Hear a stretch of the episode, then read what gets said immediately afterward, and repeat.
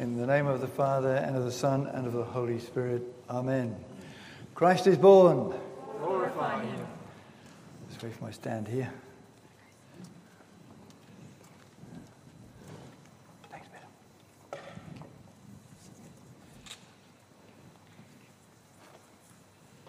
In the uh, Matin service this morning, it talked about us uh, worshipping um, our Lord with Orthodox theology. So I thought I'd, thought I'd start with a little bit of theology to make sure we understand what uh, this service is all about. It, it's a celebration of salvation just as much as Pascha is. If Jesus is not God, then we're not saved, even by his death and resurrection, because only God can save us. So, the texts of our Nativity service today, especially the um, Matins, celebrate the divinity revealed in the birth of Jesus and marvel at the wonder of God becoming one of his own creatures. All the emphasis is on God becoming human. God, the Word, unites human nature to himself in Jesus. Jesus, the second person of the Holy Trinity, becomes human without ceasing to be divine in the womb of Mary. This is the great mystery that we're celebrating today. If our thinking uh, starts with the human Jesus and we wonder, how on earth could he be God? We're actually coming at it from the wrong angle. We should start, as the early church fathers and theologians of the early church did, and start by saying, start with the divine Jesus and then ask, how on earth did God become a man? That's the question that the early church councils were dealing with. How on earth did God become a human being? And Christmas is essentially a celebration of God becoming human in Jesus. Do you remember Athanasius' uh, great statement um, God became human so that human beings might become divine. That was kind of a theological hashtag of the fourth and fifth centuries. Um, and it explains that the initiative was God's and the purpose was to save us. Our Christian hymns speak almost as though salvation was achieved by the incarnation alone. There are a few references to the death of Jesus and the victory of the cross. But the incarnation can't be understood um, to have brought us salvation by itself. The death and resurrection of Jesus are absolutely essential. What they achieve together is to overcome the separation between us and our Creator caused by human sin and rebellion. All humankind and all creation is reconciled to God and shares in the life and joy of heaven. That's the end of the theology, just to make sure you understand what we're commemorating today. Now, just a couple of thoughts from our readings for today. When the time had fully come, we're told, God sent forth his Son, born of a woman, born under the law, to redeem those who were under the law. When the time had fully come, I remember actually at, when I was at Western Theological College, we had to write an essay on this and explain why we thought it was the right time for Jesus to come. And so I wrote an amazing essay.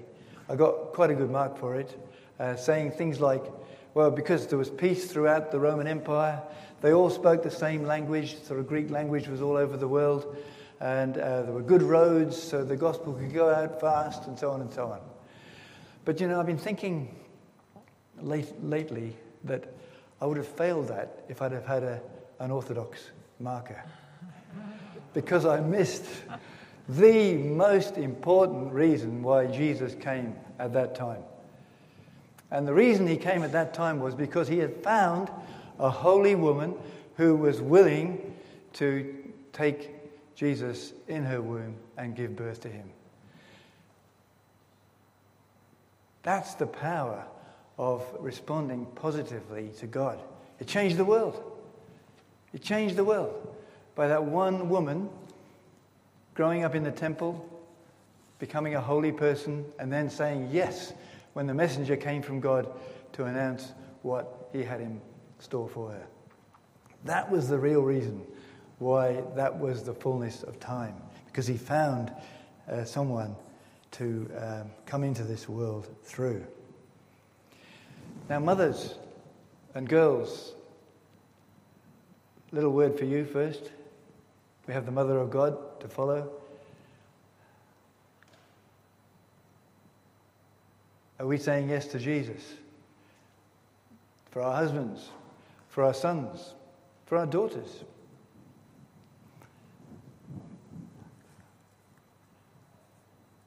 Are we becoming holy? You know, the church needs holy women to be wives of priests. There's a few priests around.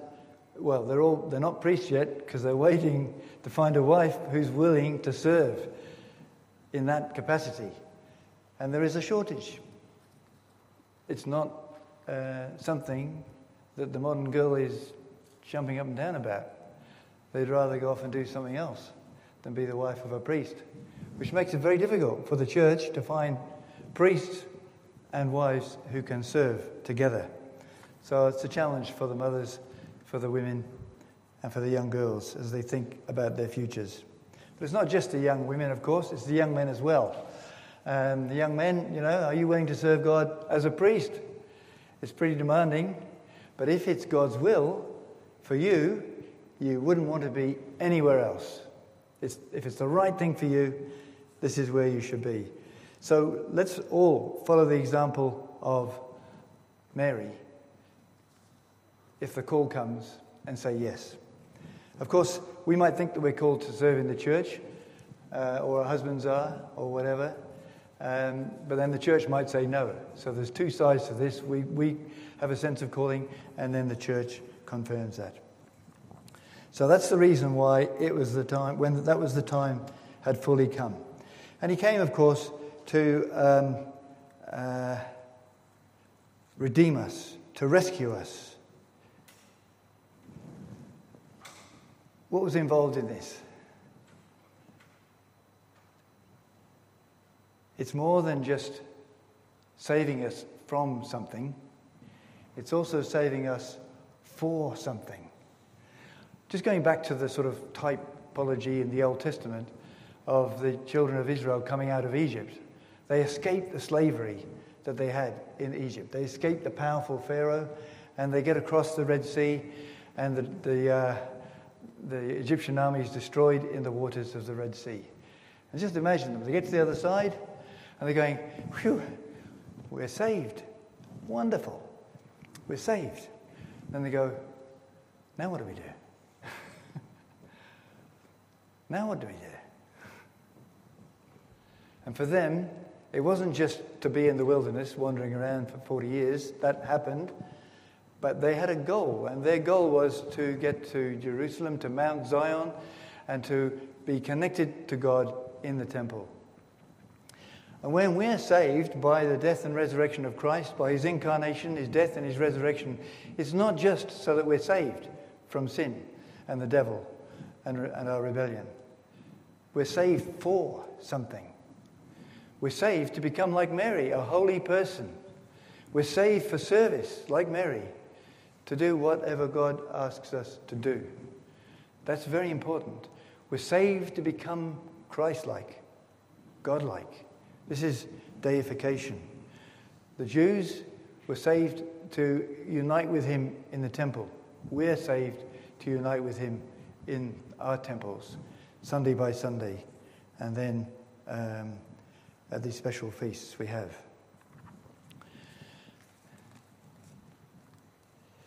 So we're not just saved from something, we're saved for something. In Jesus' own words, sorry, St. Peter's words, we are called to be made partakers of the divine nature which God brought down to earth in the person of Jesus.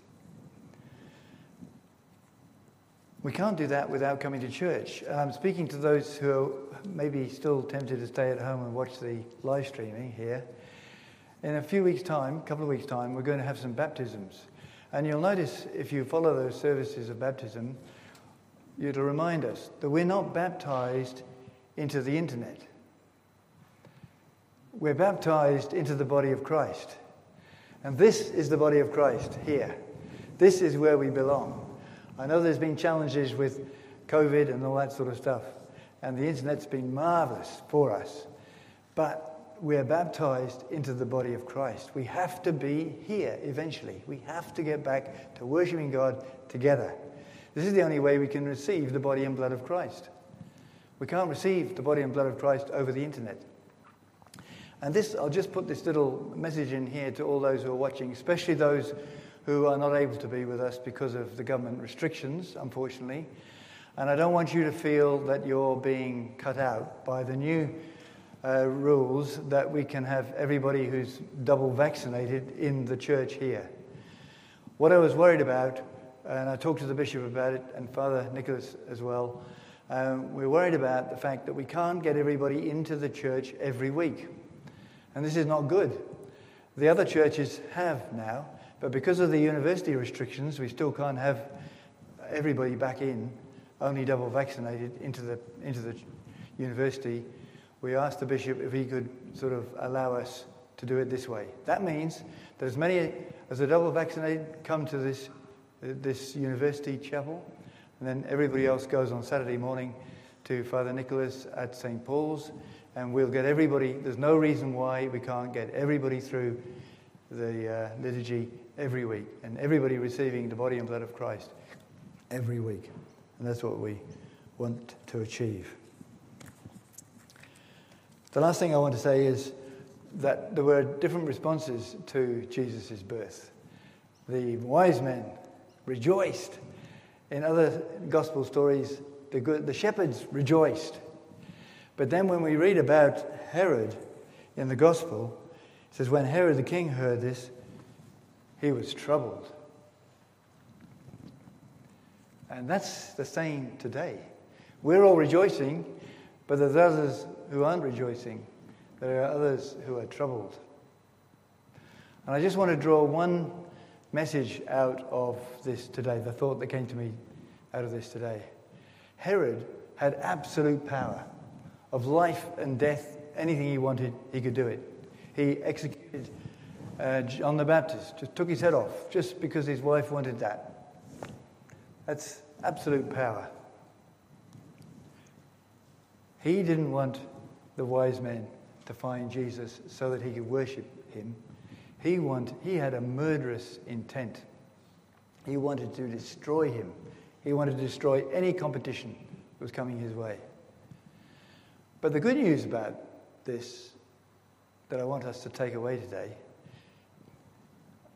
we, we have a, um, a state government that's bringing in laws that are very anti Christian, very anti Christian, and giving us a very hard time at the moment. And we might get a bit discouraged and depressed and worried about it, but don't. Herod had absolute power. He could not kill Jesus because Jesus uh, was protected by God. He was part of God's plan, and nothing could disrupt what God has intended to do. And whatever our governments decide to do, whatever they decide to do, nothing, nothing can disrupt what God wants to do.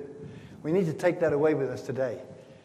Just as Herod couldn't do anything, they'll not be able to do anything either. It might give us a rough time.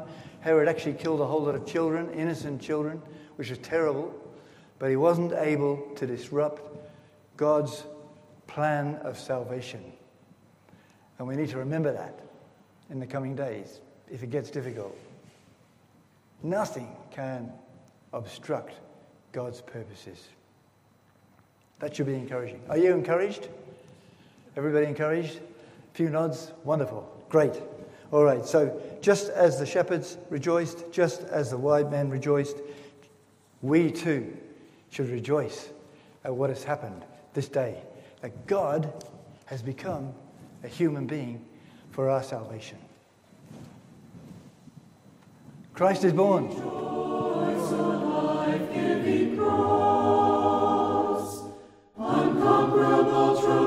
Trophy